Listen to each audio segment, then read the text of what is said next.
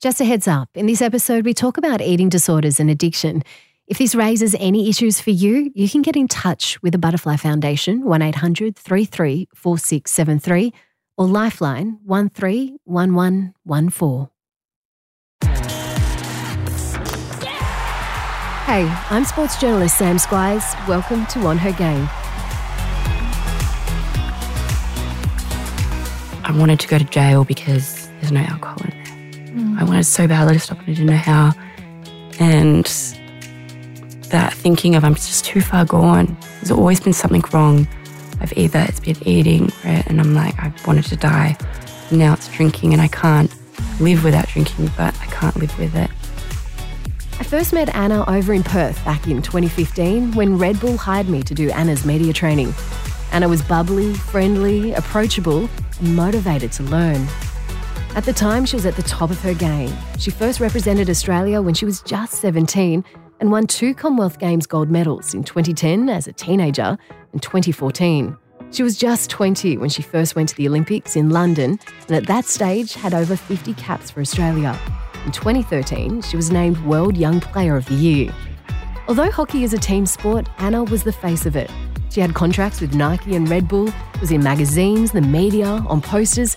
She even went on Top Gear Live, and at one stage had to have bodyguards at tournaments. The spotlight was that intense.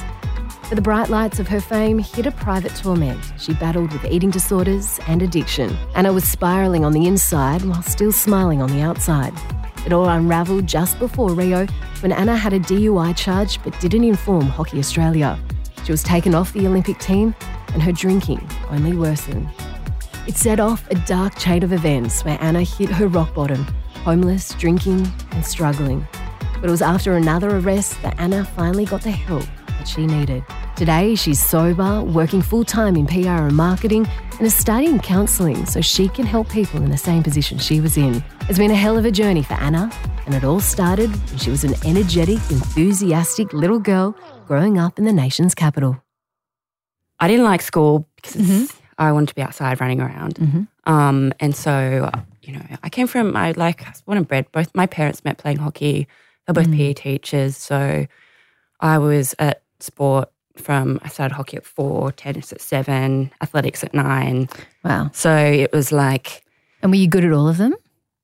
In Canberra, yeah. so, so, yeah, I mean, like, from, you know, I'd beat all the boys, mm. you know, from an early age. So I was like, well, why don't we do little athletics? And, um, and from, yeah, really early on, because I was obsessed with Cathy Freeman. Mm. I think I was eight when I went to the Olympics or mm. nine and had posters of her everywhere. And so my dream as a kid was I'm going to go to the Olympics in all three, like hockey, athletics, and mm-hmm. um, tennis. Um, that was the plan. I was like, I can do that, sure.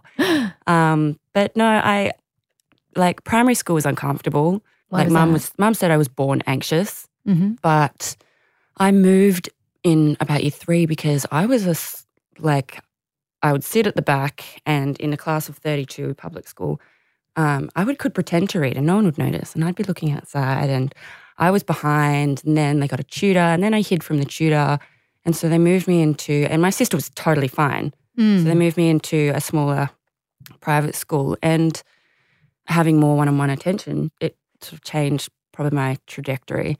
So really? I went from like not knowing how to read or write by like you do yeah. to like middle of the pack. yeah, yeah. Um, and then I went to really good school in for high school and I absolutely loved high school. But, you know, I, um, I was quite quite uncomfortable and academically. Like, um, no, I managed to get by. And that's yeah. the thing. I, I, I did no study, but I did well. It was the procrastination. I never ever started anything unless mm. it was the day before. Yeah. I don't think I ever didn't do an all nighter. Um, and that was, and that's still. And was uni, that related everything. to your sport, or was that well? Just it's pretty obvious now. Like yeah. at 28, I knew, I knew, but being, um, you know, an adult female, and then getting diagnosed with ADHD, I'm like, my uh-huh. whole life makes sense. Yeah. yeah. and then being able to deal with that, it is night and day. Yeah. And I look back at some of things and I struggled because I, it's, I'm known. It's from yeah. random people on my social media to good friends. Uh, I'm late. I lose stuff. I'm not listening. I just, I just Can't finish a task. can't finish a task. I'm scattered. Yeah. Um, and so When did you get diagnosed? 28 and I'm 30. Yeah. Yeah. Was it misdiagnosed or just uh, do we know more about ADHD now than what we did then? Like, was it, you know, I remember growing up thinking it was the naughty kids that had AD, kids, yeah. ADHD, but it's that's really not the case at all. no, and it wasn't. It would never crossed. Like I don't know if, know if it, I don't know if it did cross my parents' mind. I haven't Mm. necessarily asked. Um, but it wasn't till it wasn't till after hockey. Well, Mm. actually, no, still towards the end of my career that it was becoming evident in relationship, Mm. in just you know everyday Mm. life. I was like, mm. and so being diagnosed then was 28 it was and then researching it and it's Mm. like oh wow and rather than and because i did like it would frustrate people Mm. Frustrate people but it frustrated like i was more frustrated than anyone and it's like Yeah. how do i keep doing this like Yeah. why do i keep losing my keys Mm. why am I like it would I needed like every ounce of Mm. my being before a game, Mm. like to just focus Right. and like really hone in. And it was like just these like really like just normal tasks as Mm. well. It's like now, you know, I'm on medication and Yeah. um it's night and day. It is night and day. And I'm like, is this how normal people Yeah. you can just do a task, you Yeah. can just do it yeah. you don't leave it all day. Like everything has gotten so much better. Yeah. And um and you know, I obviously the like my story involves going, you know, being really successful and then like the classic um I guess that you know, that tragedy of okay, well they've gone off the rails and gone to rehab and Mm. all of those elements are I live I lived through all of that, but um and you know substance abuse, eating disorders, uh, but going through with ADHD, have getting medication, that's a lot of that has just dissipated. You describe your story as a tragedy, and I will go into it, but it is not a tragedy at all. At all. I followed, you know, I've known you for a while, and and I followed your journey, and it's it's a journey, and it's had highs and lows and massive challenges, but it's not a tragedy, babe. And you are you're like a phoenix. You're out of this stronger. So Sorry, we're both getting emotional, but um, let's we will get into that. But let's go back to how did the hockey stick get in your hand at four? Your parents were big into hockey. Was it love at first sight for you and hockey?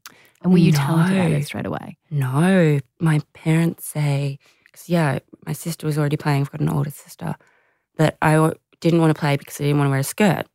But and like basically when I was five or six and running, um, you know, I think my parents said I was walking at like seven months, and so yeah, they noticed I was fast. And I think when I was nine, I broke the Australian high jump record. So then my parents put me into high jump training because I was too young. Because it was, I was too young to go to the under 10s, like school nationals. But it wasn't probably till, yeah, after maybe 10 or 11 when I got really competitive. Um, And maybe that was from athletics as well. But um, from then on, I was serious. Was there a time that you had to drop the other sports and just focus on hockey? I did. Um, I was about 15. Um, so year 11, I think. And athletics by then had dropped off. Mhm. Kind of peaked at 13, I think. Didn't really get any better. Um, At high jump, oh, high jump, I peaked at nine. right? So I didn't get With any better well, at that. Yeah. With that national record, yeah. Yeah. And um and so with athletics I was I did multi event because I wasn't if you I was kind of okay at everything, but if you Mhm. put it all together, then it was that's all great. Yeah, yeah. Um, but yeah, hockey, you know, I started early and my dad and my mum coached me. Um, my dad coached me up until up until I was 18 when I had to move. And they were really involved, really involved. You were 17 when you first represented Australia for hockey. How young and possibly rare is that in hockey terms? I know it happens a lot in other sports like swimming and gymnastics, but for hockey, it seems a bit young. Am I right there? Yeah, I think maybe third youngest or something like that. um, ever. Um, you know, I was recognised. I was in the under 21 Australian team. I think I was 14 or 15. Sorry, you're in the Under, under 21 21 Australian team at 14. 14, 15. So, That's ridiculously young. yeah. So, my, with grown women. yeah, yeah. So, I think the next person was 18, 19. Yeah. Um, so then, you know, playing with older girls and being a higher standard or just that resilience. If I was, you know, benched or whatnot, I had no resilience. So Commonwealth Games when you're 18, that's your first. Were you youngest in the team then? Yeah. Yeah. Yeah. That's in, insane. Then you moved to because hockey in Australia, some people don't realise, is all based in WA Mm. in in Perth. Yeah. on the other side of Yeah. Australia, um, which is a long way away. So if you're talented at hockey and you're on the eastern states, you have to move over to Yeah. WA for the Australian program. Yeah. So you were 18 when you moved there. I Talk, was. talking Yeah. about resilience and not having that resilience. How did you find then being moving away from family and friends and having your sole focus being hockey? Yeah. Well, I'm lucky that I, it, by then it was my second year of uni because that perfectionism, I went into uni straight after school, even though we, I was traveling a lot to play for Australia. And then, uh, you know, when I moved over towards the end of that year, like I set up all my uni and I had all that. Um, Full time student too. yeah, and I was at that stage, and and it changed. I think we had a new coach and everything. I was the only one doing full time because the whole landscape of everything changed. Where we went from training night and morning till like nine till twelve, then like three to four Mm. because it Mm, was um, what there's something in terms of to get to where we wanted to. I think we're like ranks, you know, seventh or sixth, fifth, and it worked for a period of time. We got up to second in two years, but you're we're, we're full time athletes.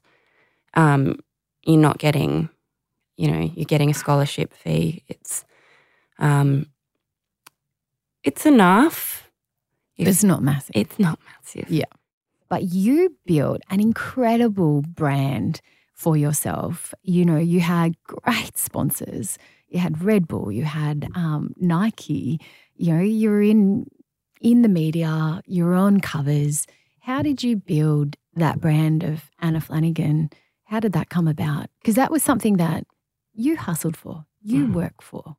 It was a hustle, and it's and this was and social media is a whole different game now. But I really I dug into that, and I knew that you know You I wanna- embraced it early, didn't you? I, I embraced media. it early. So, but I knew that you know for me to be able to perform be my best, it wouldn't be trying to juggle work mm. as well, and that that if I presented myself in a certain way and was able to get in front of the right people, that I would be able to get these sponsorships. And, you know, I had a lot of belief. And so from the age of 19, I got help to get a manager because even for London Olympics, you know, I got the hair extensions, I had the bow.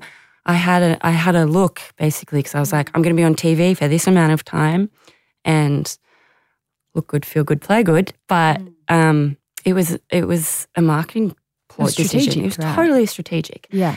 And And was it a way of you being like, okay, well, this is how I can maximize being? I want to be an athlete? marketable. Yeah. And um, as much as I'd love to do that with performance, and I played well in that tournament, but I also knew like being marketable is appearance wise. And, you know, as much as the like sex sells and that can be sad, I was realistic about what I was doing. It was a and how I different era back it. then too, wasn't it? Yeah, and I was 20. So um, they started getting, you know, stuff was coming in, asking, and I was being pulled different ways. I'm not very good at saying no. So I got a manager. And he was really, the first one, I sort of, it didn't work. It wasn't what I wanted. Um, and so, you know, I worked on, I wanted to build a website. I wanted to write content. I was writing blogs, writing if it was for Hockey Australia, if it was whatever I could to, you know, I guess create this image of what a brand's gonna want as well. Yeah, yeah. And that's crazy to think uh, like I was 20. Yeah, That's you. what I was doing. Some people don't have that that knowledge. And no one had done it before you. No one had really done that before, especially in your sport, hockey. But you maximized and you could see, okay, well, there's potential. I don't have to work a full time job and have my contract with Hockey Australia, which isn't paying much. But Mm. this is a way to kind of maximize. Yeah. Yeah. And it worked. Like Nike, was that's insane to get Nike on board. Yeah, and Unreal. it's a it's you know it's it's a minority sport, so it's it's not. I knew I could be, we could win a gold medal, best in the world, and sure things will come naturally for performance, but it's still a hustle. And being a female, it's a hustle, and like being being in Perth, we're competing with the AFL players. Mm. Everyone knows who they are mm. over there, and they've got all the car deals. Mm. So, like, I knew I had to just this was the way I was going to go. And getting that, getting a manager based on the east side where all of the media are, yeah, yeah. um, I I invested in. I got photo shoots done. Like I paid my way to get that. I invested in that. I invested in trips over to Sydney to meet with Red Bull, maybe three or four times. I had discussions with Nike over in Europe, mm. and then, you know, there were connections within Nike and who jumped from Red Bull, mm. and you know, no one had ever been sponsored by in hockey by Red Bull mm-hmm. in the world. I think there are a few now over in Europe, but that was completely new. And but it took a couple of years, and and then Nike came, and then and World Cup, and I had my team, and it was one of the best tournaments I had, and I scored goals. So mm-hmm. it was, mm-hmm. um, it came at a point where it, all the things aligned, mm. but it was this years of like relationship building, Yeah. creating something, and you invested in your own and I brand during that invested in time. it. Yeah, I love, I really respect that about you is that you identified it and then you worked at it as well. And it, and it paid off. Anna, you, and it paid off for the sport as Mhm. well. Um, you know, we didn't know any hockey players or, you know, the hockey program wasn't on the map, but you put it on the map during your, your time there and everyone knew about hockey and they knew about Anna Flanagan. So that it had flow and effect for Mhm. Hockey Australia. As I said, magazines, front covers, um, you were even on Top Gear.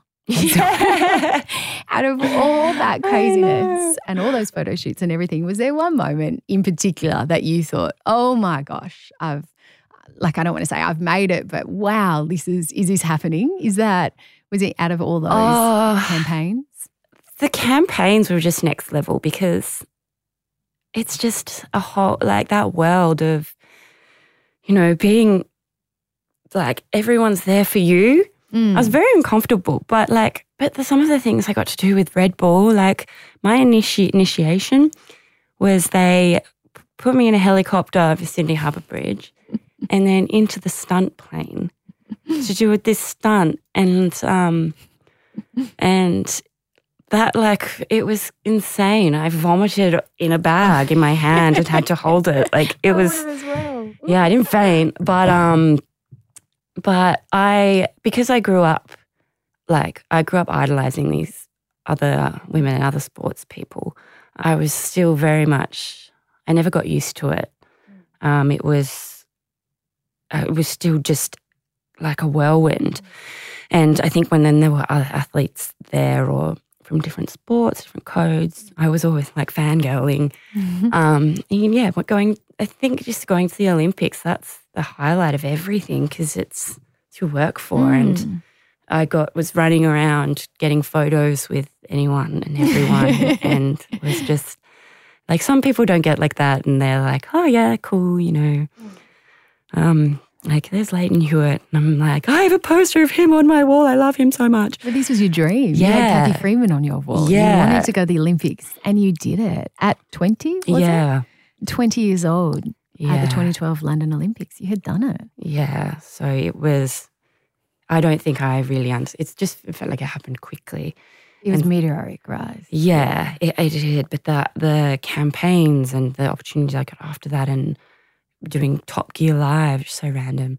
Um, um, it's still now not real. Hmm. Um, but I was very, very lucky in that sense that, like, you know, I got to do things that so many people would absolutely die to do, and that. But I was getting opportunities that it's hard when it's a team sport. I was getting Yeah. opportunities, Was it hard to but balance? not that? everyone was. Yeah.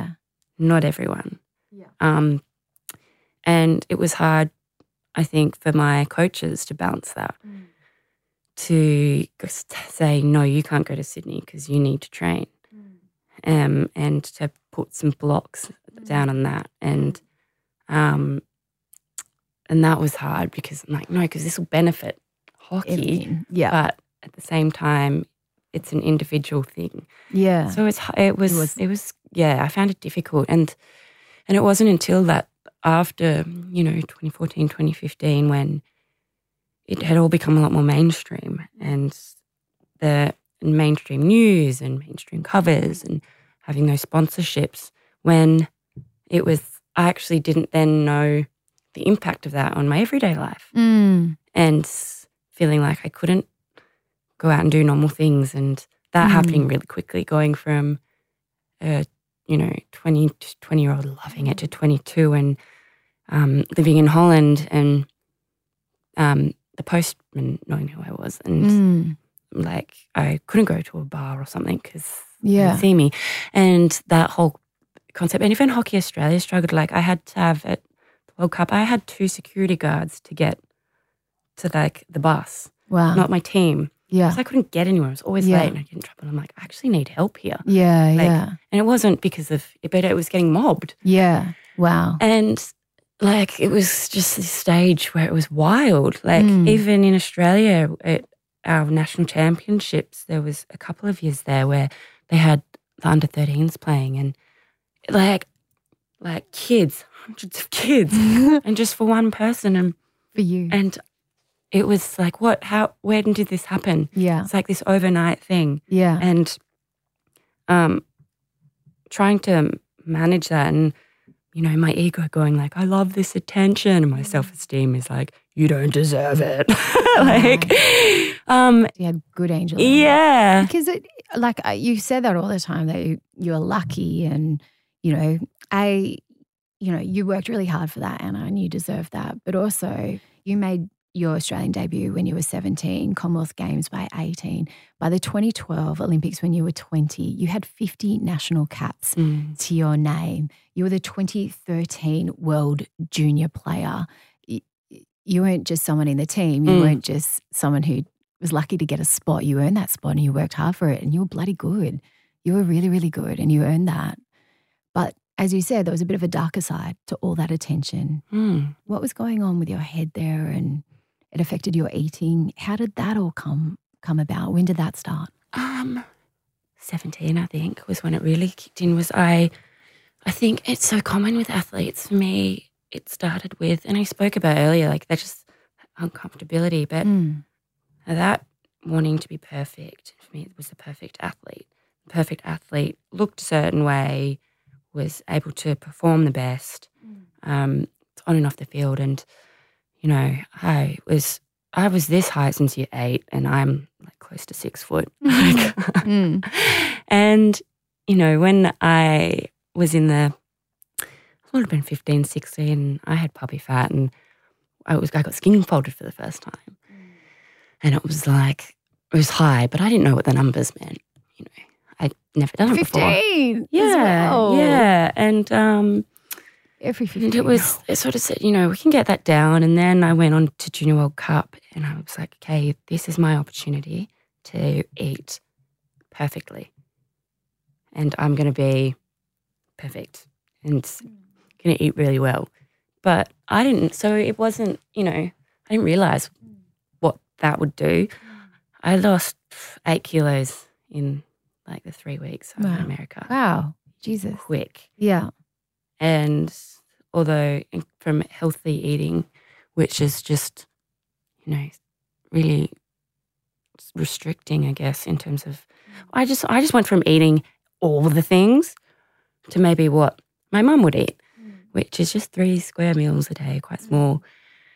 Um, and You so that dramatic change, Well. You're yeah, doing a lot more than say what your mum did. yeah, as well. Exactly. and then you know, and the, Yeah. like a whatever 50 year old woman. Like they Mm, yeah. don't need to eat as much. Yeah. Your metabolism slows down and I'm in that peak and I'm exercising and um and so when I got back, I was so depressed.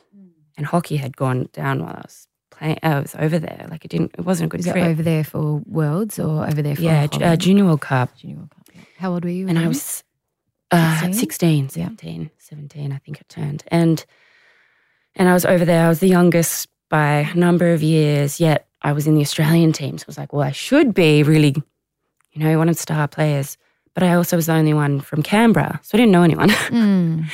um, which then meant it probably could go under the radar. And so when I got back, I'd lost not only the weight, it's like I lost myself. And so my teachers were commenting, what's wrong with Anna? And that's when it changed into a real a control that I went from, okay, I'm going to walk every night. Um, like this guilt and this control around it. And it came out of nowhere. And I was so young that I just had no resistance. I remember I went to athletics kind carnival. It was the first year I didn't make the like fastest in the school race. I was coming and crying to my mum because I was like, I, I don't want to be like this, but I don't know what to do. Mm. I can't eat. Mm. Um, How bad did it get? and you know, I got picked to go. I got picked to go over to Perth, and I was, I just got hungry. I got hungry, but there was a period there that I got hungry, and that's when bulimia. It was turned from just under eating to bulimia, and that was even worse. And because it's not obvious, because I put the weight back on, but and then so when I was 19 was when it was the worst because I was studying and training in Canberra, but my friends had done, had done a gap year, and mm. so it was it just consumed me. But yet I was got picked and I played my first cap for Australia. And when I was away in Perth and on tour, I could eat like everyone else. Mm. It was like a break, mm. but and because I was normal ish size then, um, you know, and a, a, you know a bit of a tomboy as well. Like it just it no one really probably picked up on it necessarily. I mean, you know, I say no one, probably people knew, but because I was well when I was there. But back home, this thing like it was probably the worst. You know, I can't even explain the control of an eating disorder and how bad that was that period. Um, and like I've gone on to have other addictions and whatnot. I think anything as bad as an eating disorder because it's you still have to eat. Um, that control because it's the the shame and the vanity around it of like being worried about weight. Is you don't I, like I didn't want to be that person. Mm. You know, I still don't want to be that person Mm. but it's still something like I have to manage. And like I know, I know people recover and I know that recovery is totally possible. And there's periods where I think, you know, when I went to Perth, I did. I had a number of years where I was good. But by good, um, I didn't eat certain foods because I was terrified of now that I had this image to uphold Mm. as well So that kind of fueled it in a way. it fueled it, but as Mm. well as a control thing is Mm. It's just just terror. Did anyone in Hockey Australia they didn't realise or in the program that this was going on identify and try to Later help? on, yeah, yeah, they did, and and I fought back. I was like, why, you know, why worry about yourself? I'm fine. Why are you talking about me? Yeah. um, I was so resistant and so Yeah. offended because Why? I believed my own lies. You know, Mm. I'm fine. Mm. It's fine. Um, and I saw a psychologist for a while through Hockey Australia. But yeah, yeah it be, because it um it got better. It really did get better. And the fact then that I guess that it was never as ever as bad as it was when I was 19. Um, but it was it hung around. It was never fully gone. And what I got really upset about is when would get approached about it and I'd been well and I'd be like, How dare you? Mm. Yeah. um, and I think that's it, like what I wish I did. I wish I did get help earlier, and not necessarily a psychologist. Even like found some kind of if it's another community, found other people, because I didn't. Re- I could I could go to the psychologist and I just lie, you know, and I found it really difficult to for someone to tell me how to work with this and what to do Mm. when they haven't been in that. Mm, yeah. You won two Commonwealth Games gold medals, World Junior Player of the Year, the Commonwealth Games. You were building to 2016 and Rio. And then in 2016, things started to get a little bit out of control for, for Anna. What was going on with you then? What what was happening in your world at that point? Why did things, for want of a better word, why did things spiral? Well, after the World Cup in uh, 2014, as I said, we did really well. Went to Com Games in Glasgow, we won. I then flew to play in Holland for a year, not realizing that the World Cup was in Holland and that now, and hockey's big in Holland, and the attention was big and a lot. Yeah, the postman knew you. and Yeah. I I didn't know how to handle that. In uh, it was in a little town where, um, you know, I couldn't speak I couldn't speak Dutch, and and I just wanted to be twenty two. I wanted to go out and I wanted to party, and um, I- I loved partying, but I never partied. and it was like, cool, now I can do this. Especially, I've heard all these stories about such a fun time, and and very quickly, I think I went out three weekends in a row, and you know, got blackout drunk, and it was I had a ban on me, no going out, um, no people over, and then one day, you know, I was just so isolated, so mm. alone. I there was um, wine in the house, mm. and I remember getting a bottle and and having a drink and looking at it, being like, could this spiral like my what it did with food, or mm. you know, could could that spiral into something? And as soon as I drank and I had a bottle, and I remember just feeling like, you know, even though I'm alone and I'm stuck in this place, mm. it quietened everything was okay. And mm. I didn't stop after that day. Mm. The next day was the same. And by the time I got back to Australia at 22, I was, I was an everyday drinker. Mm, how much drinking? It started off as a bottle, it progressed to two. Um, I was still training. I was still training, and people knew that, like, you know, it stunk. And that was 2015, and that I, was it 2016? 20, it was 20, I got back mid 2015. Um, didn't get into a trip at the end of the year. Um, and I also got a bit injured over there, and, you know, it could have been because of the drinking. So I started to get unfit, and fitness was my thing. Mm. I was like, okay, if I can be the fittest in the team, give myself the best chance. So, um, and I've lost that fast. Um, but when I, I was still playing on, if I went on tour and whatnot, I get these breaks and these reprieves from drinking, and and there was so much lying and hiding uh, from me. So they would have a lot of it wouldn't have had any idea. Like my family didn't know, my partner didn't know Mm. Yeah. like the fact that I live with someone they don't know. Um, and it wasn't until that start of 2016 when I got a DUI, um, and I wasn't because I didn't know I had a problem. You want to admit you had a problem. Yeah, I was like, well, I'll just stop if I need to. Obviously, I need to. Look what's happening. But um, But you didn't connect that. No. And because because it was before Olympics, I've done so much media. My performance was already suffering. So my the expectation of what people thought of me Mm. didn't match the player I was at Yeah. that time. And that was really difficult. And you know, I basically the DUI meant that because I was picked in the tournaments to go just before Rio, so pretty much in the team.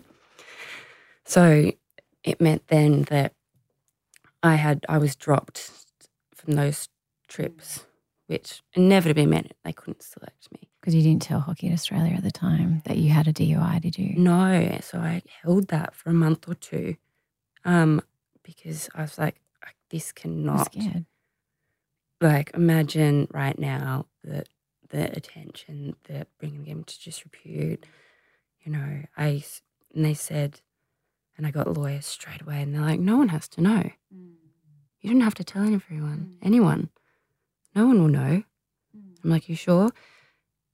Yeah. Then the living with it was the worst part. Mm. Like it wasn't that it'd be okay if even if it, no one found out. That probably would have been the worst part because I was that was when my coach was get grabbing me um, aside every week, going like, "What's wrong with you? You're withdrawn. Like we can something's up." And um, it was that I had this big secret, and it was debilitating. And when it came out in the media, it was almost like, oh, I don't have to hide. Yeah, right. Relief. and then it was awful, and you the know, media attention was intense. I it was intense. I couldn't go home. Like I was at my partner's work because got dropped off at the side of the road, and I remember being, you know, having to get help to get out of bed the next day, and mm. having to face that, and having to face the the sponsors, and the, mm. to call and be like, "What's going on?" I didn't want to face it with myself. Mm. So whatever lies I was spinning, and been like, "Oh, I just, you know."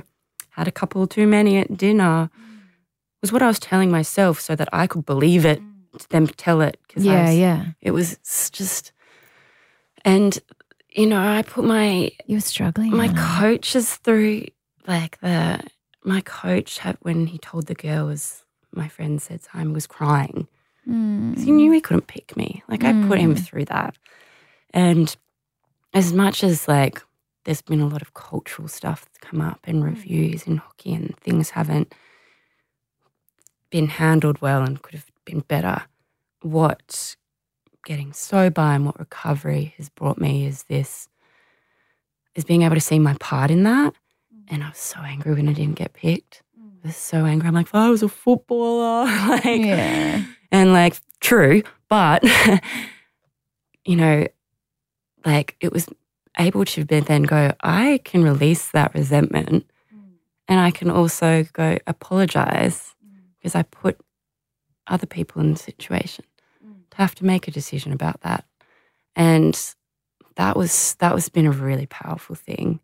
And you know, when I called my coach up a couple of years later, and he answered, and um, not long after, he's when I just said, "I look, I just really want to apologize because I know I've probably I don't know what I've said in media, I don't know what I've said to other people, but um, I totally understand why you weren't able to pick me, and I am so sorry that I kept this from you, that I lied." Mm. um, that I didn't get the help I needed and put you in that situation. And he cried because he thought the call would have been like, is Anna dead? What's happened? Oh, Anna. No? Like, is what's happened now? Mm. And I'm just thinking that the amount of stress I've put someone through that they get a call, being like, what's next? Is um, pretty, it's really full on. It sounds like me like you were struggling. You were really not in a good place. Could no one in the organization, I know you want to take responsibility, and I think that's really admirable and great. But there is another side of Hockey Australia, and they talk about that toxic culture. But how did no one recognize or see how much you were struggling and needed help? Did you get that help? Did people notice? Or were you, do you feel like you were kind of like left know. to deal with it yourself? There was, I think, people. It was noticeable because I would have a conversation like one of the girls said, "You smell like alcohol," and I deny it. So there was part of that. I'm telling them something else, but also that, as you said, my profile was bringing in stuff. Mm, Like right. having me on the team was a good thing for hockey as well. So there's like part of that that that could be potentially. But when I look at that period and that coaching staff group, there was like all the ducks aligned where I wasn't just struggling. We had coaches sleeping in their car, going through divorce. We had coaches who were severely depressed. We had it all happened at once. Mm. So I was going through this, and there was probably three other coaches mm. who also just hit their own bottom. Mm. mm. And then so, you know, whose responsibility is it that maybe it's the people who are looking after you mm. weren't being looked after, and then that impacted the girls, mm. and it went both ways. And um, was there like, a toxic culture? You know, it's. I think definitely parts of it, mm. definitely parts of it, but the actual program that we, the training program was a really tight ship. Mm. I think they just wanted us to do well, and they tried to tick every single box and and I think that, you know, the period before me, um, I had three coaches, and all three of them have been pushed out. Mm. Like, and I had all three. Mm. And, you know, I think the first and third were probably more where there were there was more toxicity, and and I don't necessarily think it was the coaches, but um, I guess it's from top down, and you can see like the there was a review and like that whole coaching staff from high performance director to CEO to coach to assistant coach got moved on. Mm. And you know, I was killing for that at the time mm. when I was going when I got dropped and the you know the lack the zero support and I was really sick. I was killing for that to happen. And mm.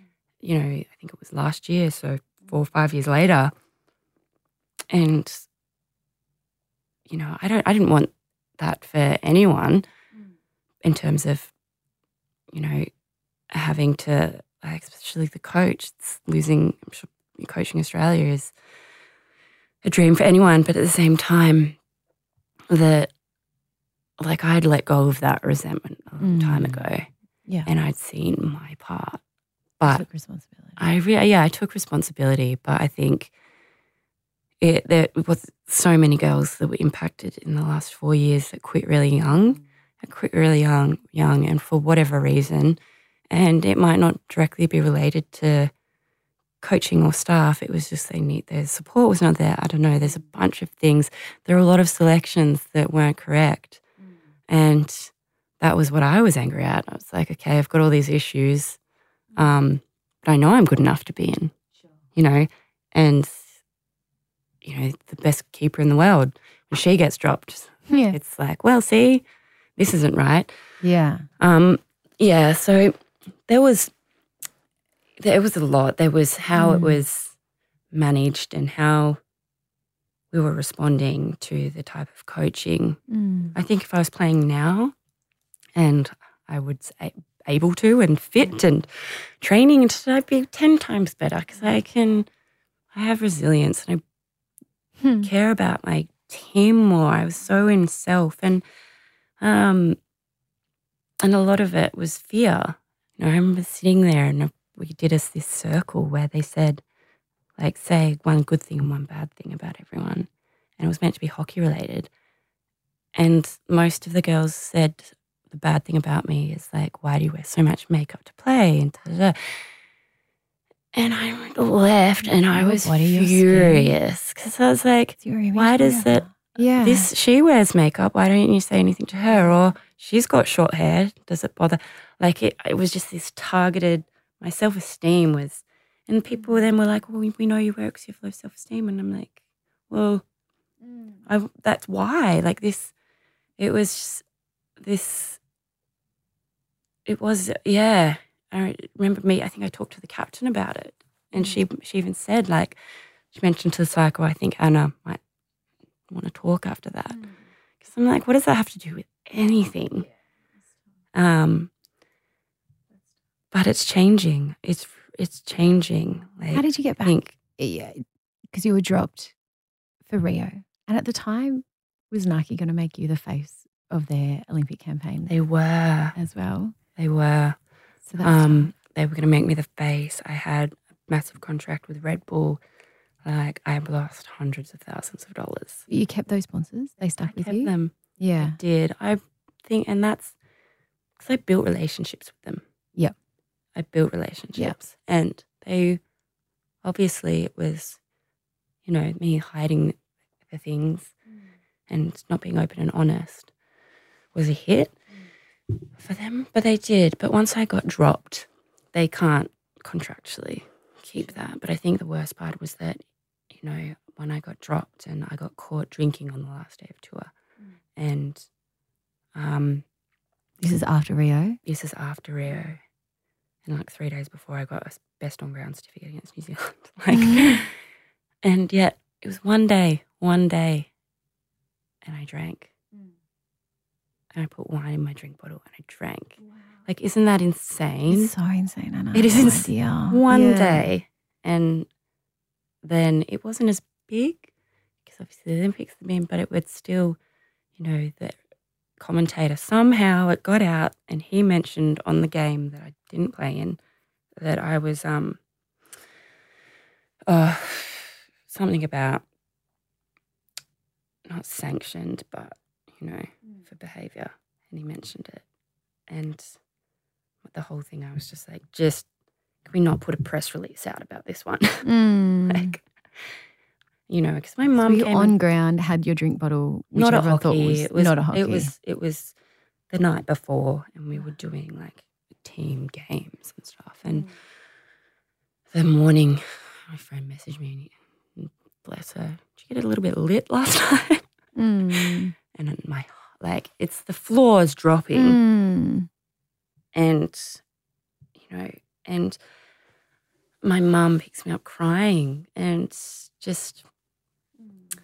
yeah and i i so it ended up in the media again and i couldn't take calls my manager was fielding them because i was like i can't talk to rebel i can't talk to nike i can't And was that it for you with hockey? I Were you ready to quit when you quit? No, I so I met with the coach. There's new coaches came in, and they were like, "No, you're not picked." So I said, and they said, "We didn't think you know, just take a year, go away, and get better."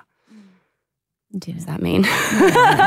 so I decided to move to Sydney. Yep. Because I knew Katrina Powell was the coach, and she coached me at Junior World Cup when I didn't have a good time. In my head, I'm like, I know if I go there, she's going to look after me. Um, and so, you know, my manager was there. So I moved, didn't have a place to stay, didn't have a job. Um, and I had an interview with Fox Sports the next day. They gave me a job. Um, and I always wanted to work for Fox Sports. I thought that was really cool. Sorted a house out and started training with little kids. No, they were, I was 25 and they were from like 15 to 18. And she was said, you know, they're young. I loved it. Those girls were beautiful, I think. And it's so funny because yeah, this idea of whatever it is that I've perceived as, they meet me and they're like, you're so different to what we thought. Mm. I'm like, yeah, I'm not a- a great example because I will forget my hockey stick and my shin pads and I'll go the wrong way and I'm late. And, um, but it, that gave me, you know, a different purpose because they were younger. They had questions. They wanted to learn and, then, and they were so excited and fresh, not worn down, angry, sad at what was happening. And, um, you know, that AHL that year was the best I'd ever played. In saying that, I hadn't stopped drinking. No one knew. Mm. I didn't know that I couldn't stop. I had no idea until it was two. I kept training full time for two years. And that stage, I knew they weren't going to pick me because staff had come and go. There's assistant coaches, and like, doesn't matter how you play, you're not going to get picked. And I you knew still in the development squad. they put me in the development squad. It made I trained. I kept going over to train. Everyone in the development squad got a game but me. Mm, Anna. And um, yeah, so I was so bitter. So, but I was like, even though I know, I know, I was like, I'm gonna keep trying. I'm not ready. Like I Mm. can't. It can't end like this. Mm. And when I played that tournament, and you know, and it was the best I'd ever played. And I enjoyed it. It was great. And the next year I played and I played it like crap. So I was like, I wouldn't pick me. It's okay. It's time. It's okay. And so I retired in 20, 2019 and um, it was a whole nother level. And it really, like, it just brought me to my knees where that was when I tried to stop and I couldn't. Stop drinking. Yeah. How when you're at your lowest, how low did it get? Oh, what sent me into rehab was my partner at the time going, I can't be with you mm. and I can't be on the journey to recovery with you. Mm. And you've lied so much. Mm. And then, you know, not long after, then I lost my job. I just had nothing left. So it's two and a half years ago. That's when I came into recovery and realized in a room of people, when other people are identifying with their issues, I was like, oh my God, Mm. I'm not alone. I am not alone. And it was like, I loved rehab. Like I said, that I was like, I want to move in. like, you found your just- peace. oh, because I realized this, all this stuff was, and was- there's so much shame. I It's so much shame. I was so embarrassed. I didn't want to tell anyone. about the drinking or about Drinking, hockey. eating, everything. Because what would that look like? What would that? And so so ashamed. And um, by sharing it and hearing other people share, um, it was the first time I accepted any kind of help. Mm. um, because I just thought I could do it. I thought I could do it by myself. You know, it's like I can get to the Olympics. Like, how can I the not way do you're this? conditioned, right? How Work can- hard, just keep going, just keep going. Yeah, like how can I not do this? And it's really, you know, addictions. Like, and the thing is that relapse is part of that cycle. And I didn't, you know, that was another failure. I think I was four months out of rehab when I was like, yeah, what is this Friday? I'll have a drink with work people. That spiraled into six months, Mm. like quick. And it was confirming that I am an alcoholic Mm. and I can identify with that. And there's a solution for that. But, you know, being Is that when you found yourself homeless and through that period, yeah. So then I I moved where I was. I had to leave, and um, a beautiful girl and her family that I play hockey with didn't even know her family was like, just Mm. come live with me. mm. And I had my car, and so I'd stay at her house, and then another beautiful friend in recovery, um, house, and then have all my stuff in my car. But I did that for what three days. The fourth day is when I got the second DUI, and I was parked out the front of her house with the keys ignition on the phone. Um, and at that stage, I don't even remember what's going on, but all I knew is I said I wanted to go to jail because there's no alcohol in there. I Mm. wanted so badly to stop, and I didn't know how. And that thinking of I'm just too far gone. There's always been something wrong. I've either it's been eating, and I'm like I wanted to die, and now it's drinking, and I can't live without drinking, but I can't live with it. And I was just, that's it. I just didn't, I had no answers. I didn't want to live. Um, and yet I was this walking dead. And, the, and like the, like I laugh at it, but the police statement says, you know, the plaintiff says, if you had my life, like you'd drink too. like, you know, it was just so, so much pain. And Mm. yet, uh, you know, at that stage it was, and then I went into rehab again for a third time. And so it's, it wasn't until I really got in the middle of recovery and I got a circle of women around me and I had to have a full lifestyle change. I just couldn't, couldn't go to a psychologist once a week and tick it off. I had to, everything I put in front of my recovery, I lost.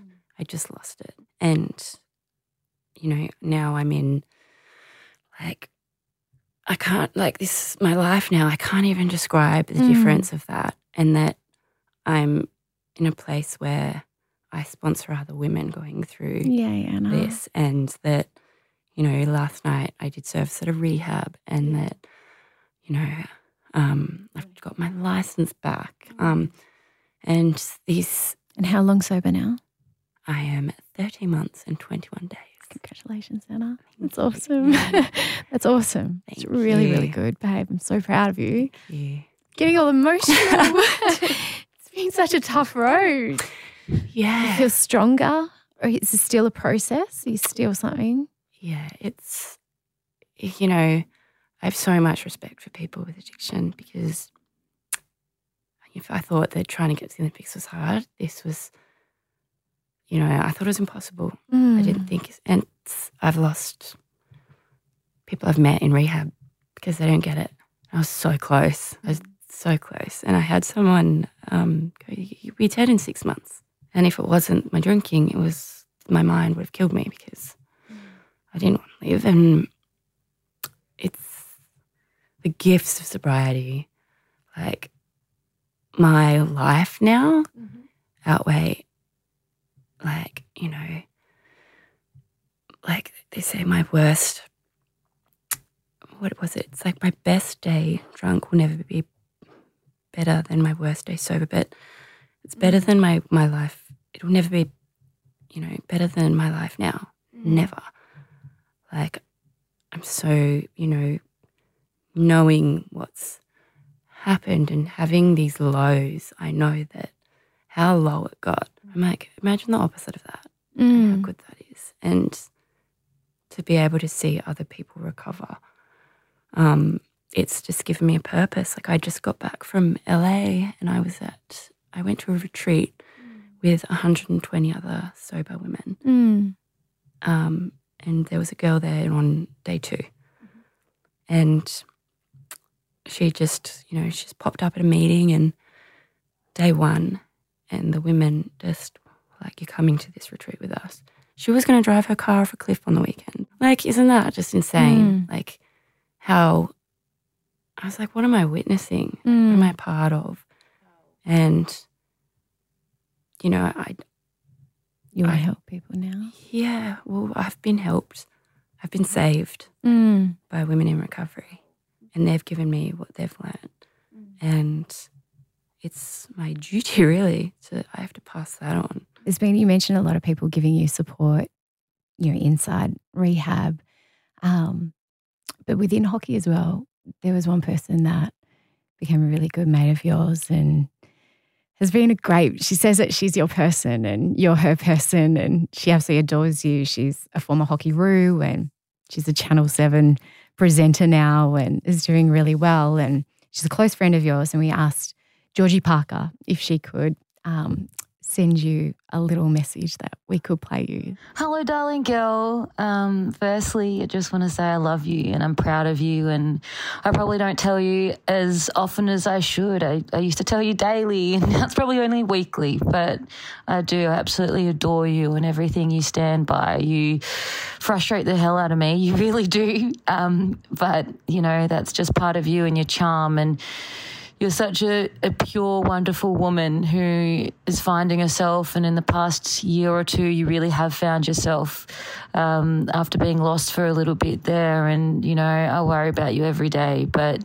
I know that every day you're getting stronger and um, more confident in yourself and your decisions and, you know, looking at yourself and seeing what we see, which is just an incredible woman who's achieved so much. And I really, really am so proud of you. And when I'm with you, I probably feel more me with you than I do with anyone else in the world. And that's saying something. Uh, you really, really are such a wonderful person. Your love is contagious.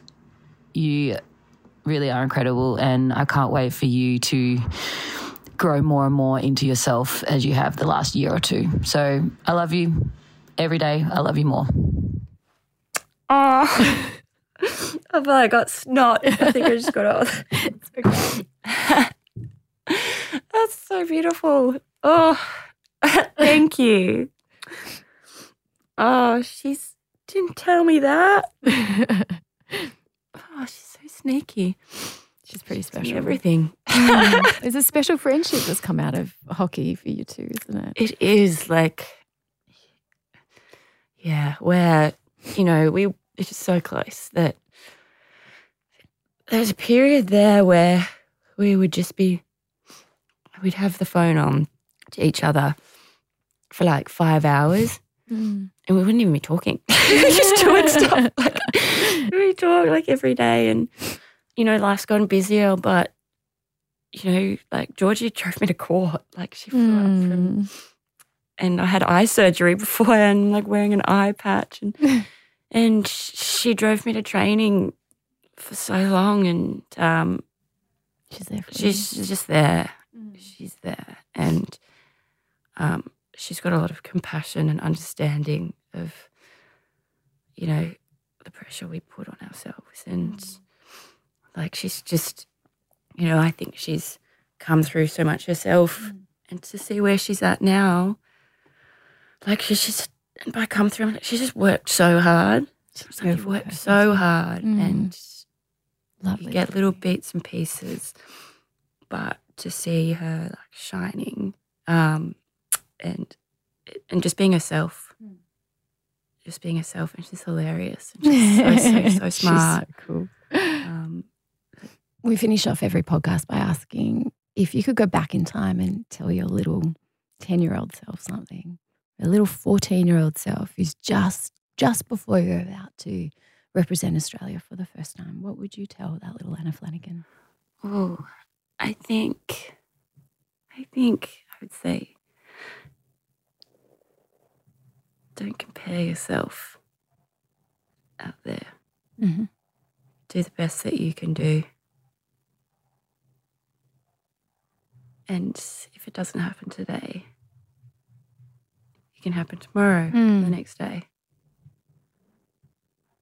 Well, Anna, I've, I think we were trying to work out was it 2014 or 2015 when we when we first met, and I adored you from the first moment I um I met you, and we've been trying to make this podcast happen for a while. I contacted you a while ago and said, when you're ready, uh, you know, I'd love to tell your story, but only when you're ready. And you did say then I'm not ready now, but I will. And you, then you know, you came back and said, I'm ready now. Um, from a personal perspective, as I said throughout this, like this is this is part of your journey, and I I see strength when I see you. I see someone go who's been through so much, but I see an even stronger woman come out of it. So I feel very honoured um, that you've shared your story, and I know your story will help so many women. So thank you for being honest, and thank you for sharing your story with On Her Game.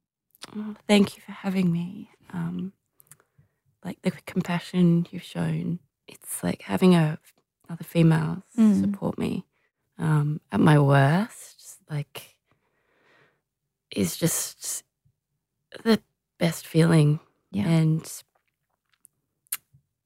to to have you know you uh, contact me and go when you're ready Mm. and there's you know I was like never ever again but because yeah, I have a bond but how compassionate you were at a time when all was lost um really connected with me and so I'm really I'm really honored to be here to share that you know what six seven eight eight years later Yeah. seeing you again I'm sure it's going to get hard again but just not doing it by myself yeah. and leaning into the people that are there and are willing to support that no one needs to do it by themselves. Easier said than done, but a lot of cheerleaders on side.